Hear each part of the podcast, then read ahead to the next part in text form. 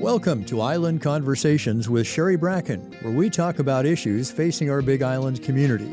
Island Conversations, Sunday mornings on KWXX at 6:30 and on B93 B97 at 7 a.m. or listen anytime online at kwxx.com. Now, here's your host and producer, Sherry Bracken. Aloha. Welcome to Island Conversations, now brought to you each week on KWXX, B93, B97, and KPUA in Hilo, and posted for any time listening at KWXX.com. After 15 years elsewhere, I am so delighted to be a member of the KWXX family. I'm your host, Sherry Bracken. The county charter is the county's constitution and establishes the basic framework for how Hawaii County should operate.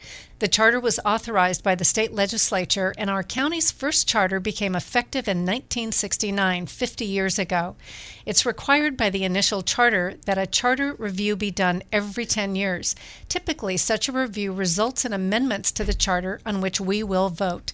Today, we'll talk with the volunteer chair of the County Charter Commission and learn about some of the amendments on which we may vote in 2020 and about public hearings coming up on the matter and how you, as a citizen of this county, may have input and where to learn more. I'm joined today by the chair of the Charter Commission, Attorney Douglass Shipman Adams, who also does a lot of volunteer work in the community. He served 22 years in the Army after graduating from West Point and also is vice chair of W.H. Shipman, in addition to his work as an attorney. Aloha, Doug. Aloha, Sherry. So, Doug, start us off. I've talked about the county charter. Am I more or less correct in what I said about it? Yes, that was very well stated. Thank you. Perfect. Well, it was actually in the charter itself, so it was very easy to find. And now, your role as the Charter Commission, you're one of several members. 11 members. 11 members. So let's go there first. Who is on the Charter Commission and how do they get there? The members currently are Jennifer Zelko Schluter, who is with Helco. Um, we have Paul Hamano. We have Dr. Billy Bergin from the Kohala area, as well as Kit Rorig. And then we have Michelle Galimba from Ka'u, uh, the head of Kuahiwi Ranch. Kevin Hopkins, a professor here at University of Hawaii at Hilo. Sally Rice, Marcy Sakin, who is the executive director for the Hawaii Island Adult Care activity, and then Donna Springer out of Puna. And most people know Bobby Jean, Leithead Todd, um, a former council member, and as we were saying at our last meeting, probably somebody who's had more activities, more jobs with the uh, county than anybody ever. So well, I know she has county council member, corporation counsel, head of Department of Environmental Management for a while, Department of Planning as well. Yeah, I mean you're right, a lot of experience. So she-. I mean exactly, and so I should say, um, you didn't ask the question, but it is something that I'm very grateful for and proud of. Is that you take a look at the folks that we have on the commission, the, the folks that were provided to us by the mayor's office. Um, but also, I know that the mayor's office went to council members to get their help in identifying folks to be on this particular commission. Is this is a really good crew of folks. I'm really happy that we have the variety of experiences, as well as, of course, the geographic variety, but really a, quite a variety of experiences. Um, and that has lent itself to really good conversations, I think, on the commission. Well, I think that's good. I think that what you're doing on the Charter Commission is really challenging work and it requires real dedication. So thanks to you and all the members for doing that.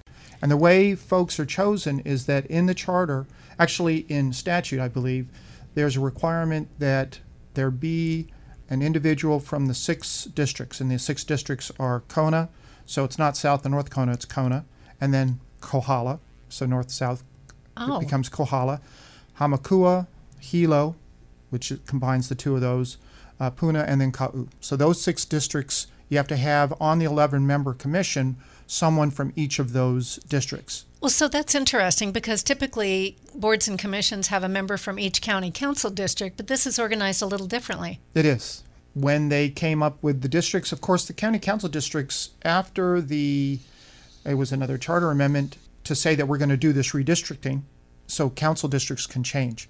The identification of the districts themselves as a part of the island, those have stayed standard. I mean, you, you can drive around the island and see those, they're not changing those road signs. Right. What basically is the responsibility of the Charter Commission? So the Charter Commission's responsibility is to take a look at the charter as it currently exists. So the 2016 initially, and then after the election in 2018, when two charter amendments were approved by the voters, then the 2018 charter. And so our responsibility is to look at it from A to Z, alpha to omega, all that kind of stuff. And so we're doing that on our own, based on our experience at looking at these kinds of documents, some of which have more than others.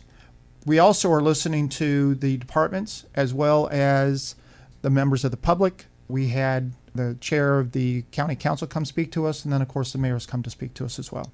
So, all of those inputs help us take a look at is the charter doing what it's supposed to be doing now, but frankly, more importantly, is it doing what we think it's going to need to be doing in 10 and 20 years? Because this charter doesn't get changed all that much. It's very difficult to do that.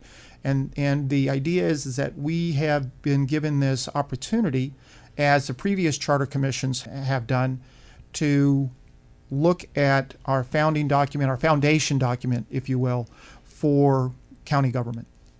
So, what has been your process? How do you go from charter commission, group of people, gets lots of input?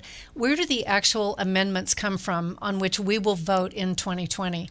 This is the part that um, has been a little bit fun for me, which is we're like legislators.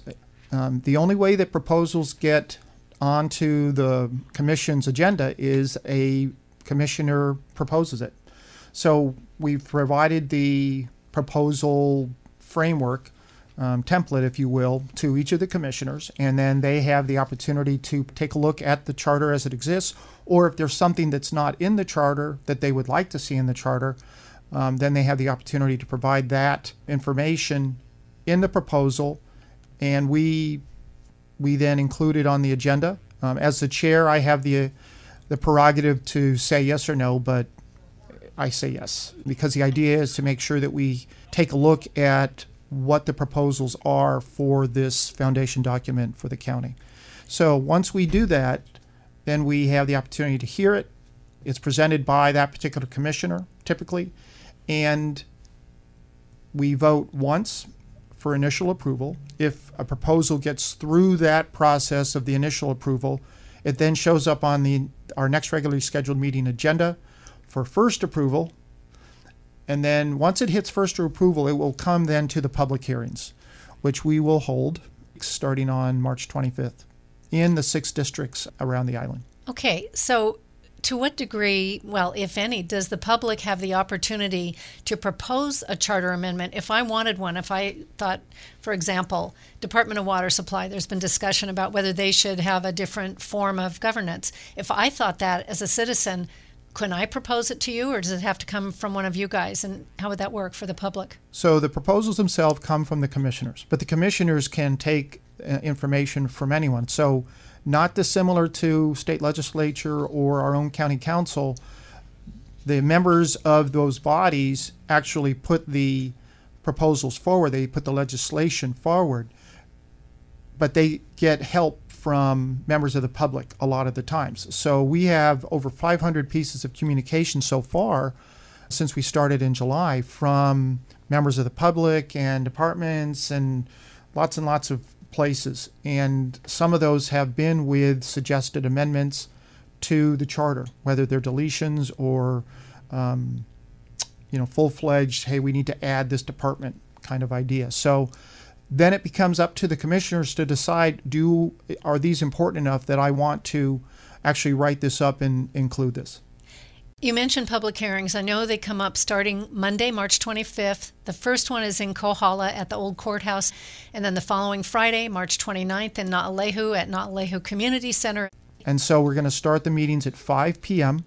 You're correct. The first one will be in Kohala at the old courthouse building in um, Kapa'au, and then by the King Kamehameha statue. And then uh, the one on Friday will be at Naalehu. And then we have Friday, March 29th. That's right. And then the first one in April, I believe that's the uh, first. April 1st, Monday, first. it's at Pahoa Community Center. And then on Tuesday, April 2nd, Honoka'a Gym. April 3rd, Kona Council Chambers. April 4th, Hilo Council Chambers. But you're saying they're all at 5 o'clock? All at 5 p.m. They'll okay. all start at 5 p.m. And the public notice for this will now come out this week. Okay. And by the way, to our listeners, all of this information is on the Hawaii County website. So you can just click on hawaiicounty.gov and find Charter Commission, right, Doug? Absolutely. Okay, and then all of this information will It's be where there. I go to get my information. Okay. Now, question Are all the commissioners required to attend the public hearings? They're all um, asked, they're all invited to attend them. Um, I think that the plan is that all will, I think all are planning to attend them. That was how why we set it up that way. If for some reason someone can't, that won't mean that we won't hold it, obviously, but all are planning to attend. Okay.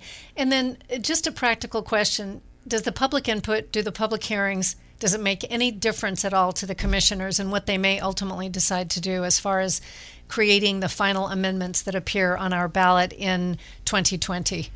So, as a listener, I've heard that question asked um, by you and by other moderators to politicians in the past.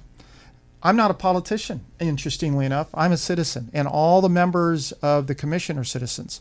And so, we really, I have heard uh, commissioners during our discussions over the last eight months, I guess now, nine months, say specifically, I'm interested to hear what the members of the public are going to say about this. So, yes, they are definitely interested in what's going to be the feedback on the proposals that have been made so far.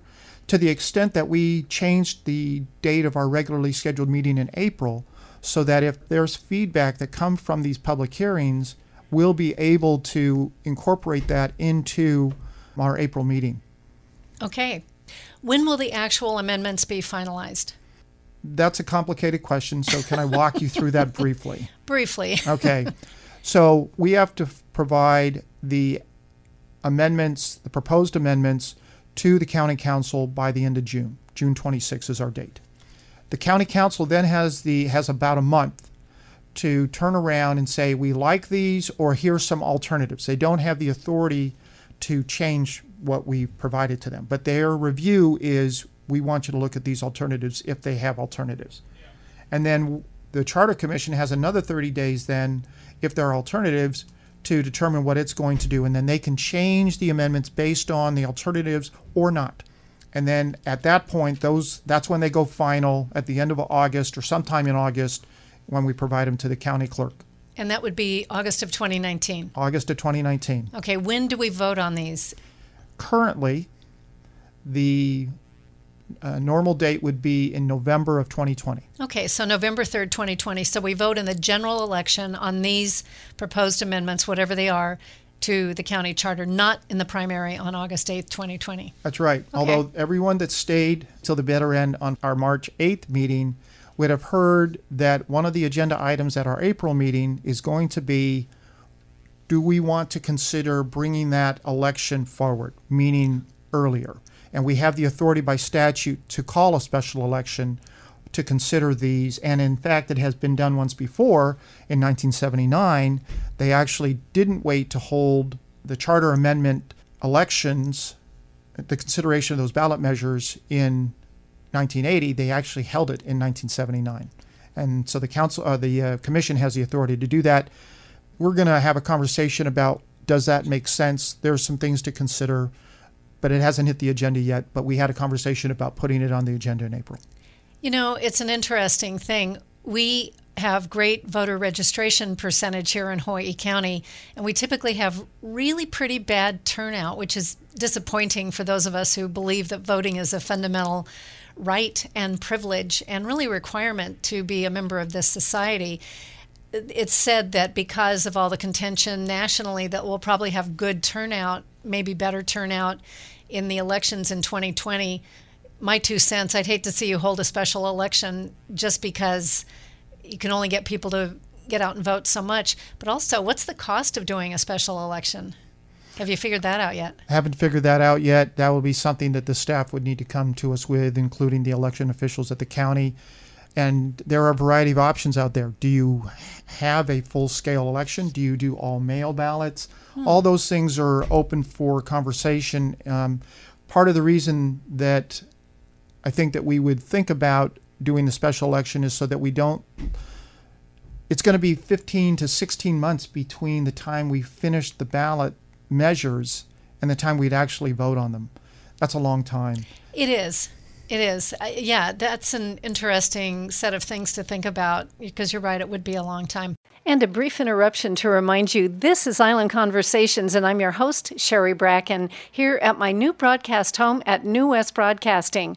Island Conversations is on the radio every Sunday at 6:30 a.m. on KWXX. That's 94.7 FM in East Hawaii and 101.5 FM in West Hawaii, and at 7 a.m. on B97.1 in East Hawaii and B93.1 in West Hawaii. Island Conversations will also air on KPUA AM 670 on the east side of the island during the week and available for anytime listening online at kwxx.com and at b97hawaii.com. Today we are talking with Doug Adams. He's chair of the Hawaii County Charter Commission, and we're going to talk about how you as a citizen can have input, but I also urge you to take a look at the Charter Commission information online at hawaiicounty.gov. Go to the Community tab and then go to Boards and Commissions and click on the Charter Commission folder. To get the schedule for the upcoming public hearings, look at the calendar. That's also where you will find information about all of the Charter Amendment proposals. Next week, my guests are scheduled to be the two Puna County Council members, Ashley Kierkiewicz and Matt Kaneali'i Kleinfelder. Now let's get back to our conversation with the Hawaii County Charter Commission Chair, Doug Adams. I do want to talk about some of the 27 charter amendments that have been proposed, not all of which will go forward. But at some point, does the Charter Commission plan to put something online for people to read about the rationale behind the charter amendment, the pros and cons for each proposed amendment, something that would help people with the decision process? In the past, charter commissions, they have provided a pamphlet, relatively small trifold pamphlet, that's identified what the ballot measures are and have included the impact of those ballot measures. So we'll do something similar to that, clearly. The idea of having pros and cons is an issue. yes, I'm smiling at Sherry right now, trying to figure out how I say this. There's an issue of are we the right ones to do that? So, for example, you have organizations, wonderful organizations like League of Women Voters, for exactly. example, that do that kind of work to help the voters understand what they're looking at and are considered neutral parties. Some can make the argument that if we're proposing these ballot amendments, are we in fact a neutral party because we voted to have them put on the ballot? We might be advocates, some people would say. So the idea is people might not take what we say are the cons on these things and believe us. So that's why I think others that are in the business of identifying pros and cons on ballot measures will be it'll be helpful to see some of those as well. We will clearly make sure that we identify the rationale for why they are on the ballot. That's important so that the voters understand that. Hopefully in plain English, because one of the things that happens, as you know, a lot of times in these kind of documents is the wording is so challenging to understand. It's like you're not really sure what they're saying. You haven't done that yet, but I've seen that in other states, certainly. So let's talk about a few of the amendments that have been proposed that seem to be going forward. By the way, I want to mention some of the charter amendments as proposed now to me seem to be, I would just say, pro forma. They're changes in wording, they're changes in titles, something that seems to be not super important. So I'm going to sort of skip over those kinds of things, unless, Doug, you think they're important. But the first one is Charter Amendment 2, equal number of council meetings in West Hawaii and East Hawaii. This is going to public hearing. It's already in the council rules. Why would it be mandated in the charter? We felt that it was important to establish that this is an entire island and that the council represents the entire island. And so we had some comments from the council that they would support something like this currently the charter says I think it's once a quarter or something like that. It's not an equal amount of times. And so in our drafting, we had a variety of ways of saying this. But the idea is let's make sure that the charter, which is you can you can always go to a variety of things. Ordinances, you can go to the rules. They're all going to be important. They're all going to have the force or effect of law. The charter is the place where we say None of that. You can't change it. This is what we, the people, are saying. We want it to be on both sides of the island. Okay. I'm going to ask about one which actually failed to get initial approval initial Charter Amendment 3 was to propose a climate change resiliency commission. And given that climate change is a big deal, why did that fail, do you think? So, this is the part where I say all opinions that I express are my own and do not represent the commission. Okay. And the reason I say that, and not half facetiously, is when things are either voted on or they're voted against, meaning voted down and don't make it past either initial approval or first reading, are a variety of reasons that commissioners are voting on those things. So when we say we that the commission failed, the facts are is that the Department of Research and Development already has a responsibility to manage this. Part of the conversation was about the cost involved in establishing a commission, who runs it, where's the money going to come from to do that, and is that going to be more effective than what we currently already have existing that is already running these things down. And so, whether or not those factors were the ones that uh, made the difference, I don't know, but I can say that those were part of the items of discussion. As I looked at some of these charter amendments, I had questions in my own mind about other things. And the next one, in fact, Charter Amendment 4, amends the powers of the Director of Research and Development to include research and coordination of county response to complex issues that require planning and coordination across departments. And I was wondering, don't they do that now, or do they do that now? And is it extra staff? What, why that? Um, I think part of the background for anything that you see changed in departments has to do with what they look at when they are looking at what they're supposed to do. But it's also in relationship to the rest of the departments that exist. And so when this particular one says that they have a responsibility to integrate the department's conversations about these particular things that they're supposed to do, that's indicating to the other departments, hey, this is a responsibility of this department as well. So it lays it out for everybody in the county government to understand we're making a small change here. It has to do with who has ownership of this. One of the big topics of discussion that has gotten a lot of public testimony is all about the Open Space Fund. It's called PONC, P O N C Fund and Maintenance Fund. And these are monies that come right now, 2%, I believe, set aside out of our existing property taxes, not additional, to pay for purchase of open space. And there's a few amendments that relate to that. One to add a staff person to manage it within the county finance department. One establishes a base amount for awards to stewardship organizations that will handle ongoing maintenance. There's another one that allows purchase of easements over land to allow access to open space and allows the county to use the power of eminent domain. Do you want to talk about any of those? Sure. The last two I'll speak to first because they're the most recent in my memory on this.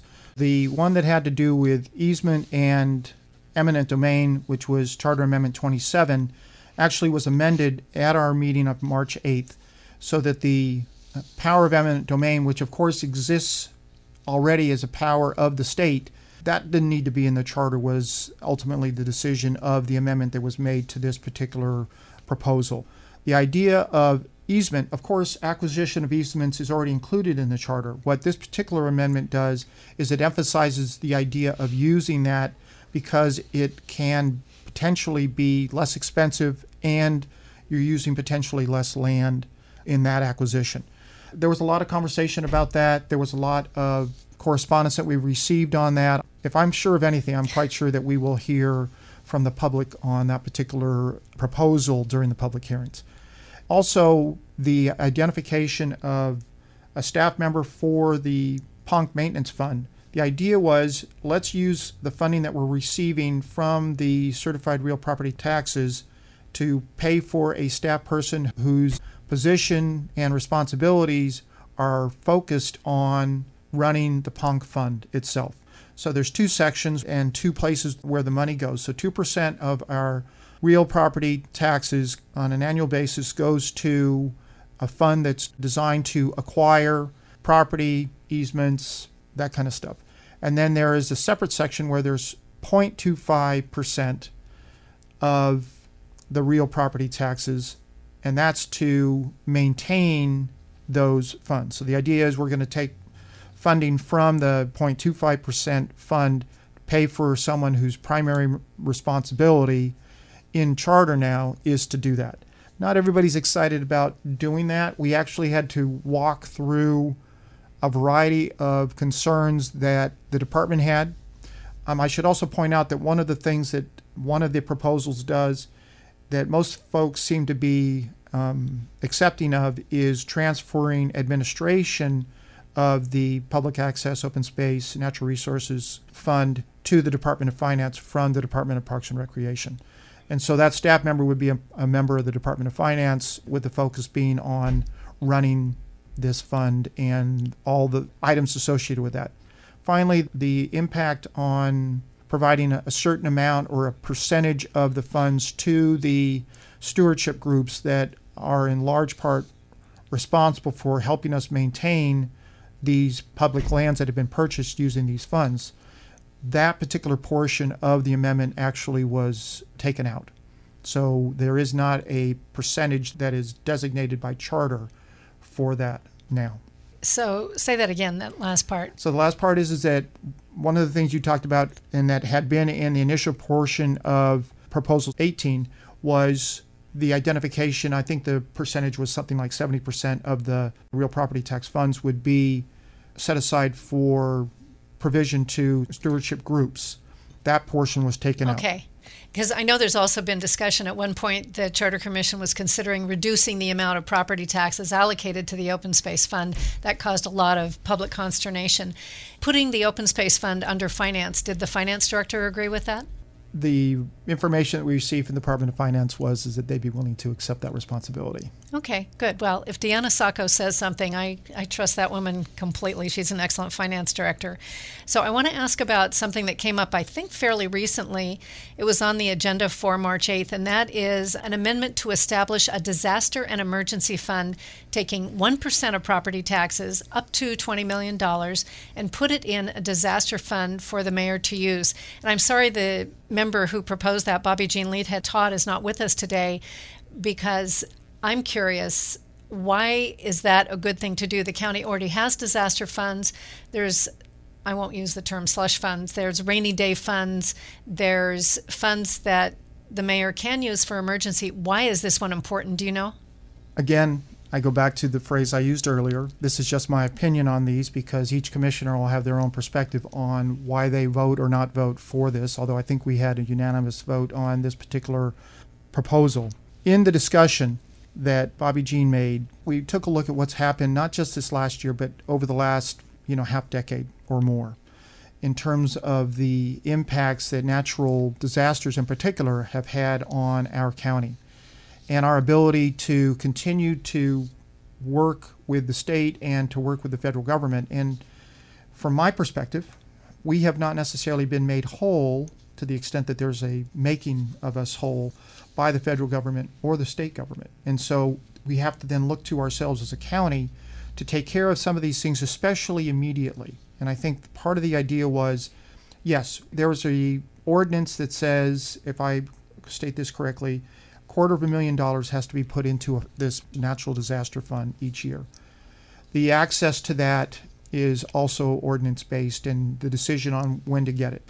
$250,000 is a lot of money, except when you are trying to come back from lava flows and earthquakes and floods and you know huge rainstorms. Then it becomes not a huge amount of money. And so the idea of creating in charter something that says we need to have this fund so that we can take care of our citizens who are we're all living together on this island gorgeous and beautiful and god-given as it is. We also know that with that comes the fact that it's a growing island. And in its growth things happen. And where we are in the middle of the ocean things happen.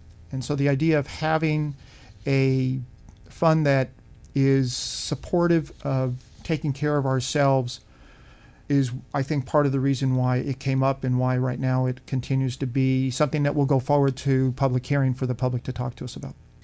You, Doug Adams, proposed one to say that signers of a recall petition, if they're trying to remove an elected official, must include the last four digits of the Social Security. And your proposal is to take out that requirement. Why? Actually, that came from our Department of Elections. There's oh. no requirement for Social Security. As a matter of fact, you're not supposed to require social security numbers anymore. And so the idea is we need to take that out of the charter as well. A lot of the things here that you've proposed, not you personally, but everybody, are, as I said, in my view, pro forma things, you know, correcting wording, changing a title, obviously following the law. that's and, really important. And some of these things you would think, well, that's pretty simple. Why are we doing this or why hasn't it been done before? And there's a variety of reasons for that. But our responsibility is to take a look at the charter as it currently is and if something needs to be fixed, if you will, because other things have changed, then now's the time for us to do it. Yeah, there's another one in there that allows for disciplining a council member who decides not to show up and do their job. And clearly, this is based on what happened in the last council session with the council member from Puna. So I think people, when they start reading these amendments, and let me just say that it's worthwhile to go to the Charter Commission website to look at those amendments. It actually is really easy. Once you get there, if you click on the amendment, it will actually take you to why the commissioner proposed it, what the new wording is, and a lot of it makes a great deal of sense once you read it. And since these public hearings are coming up starting on March 25th, I really urge folks to do that. Before we say aloha, Doug Adams, Chair of the Charter Commission, what would you like to add? I think that the work that the Charter Commission does is on behalf of all the citizens of the county. I think that's the important thing for us to recognize. I know that the commissioners that we have on this one recognize that. We oftentimes can be thought of as these folks that are sitting behind this dais up there and and we have all the folks that are coming from the public that are coming to talk to us or the departments that are coming to talk to us and then we just talk amongst ourselves and it can seem like what are they doing and why should we care? And the reason that I care and I hope that others care care enough to actually take a look at this and come to your own opinion is that regardless of anything else that we are doing, the ultimate deciders are the voters. So this charter belongs to the voters and we are simply representatives of the voters. That's why we're citizens.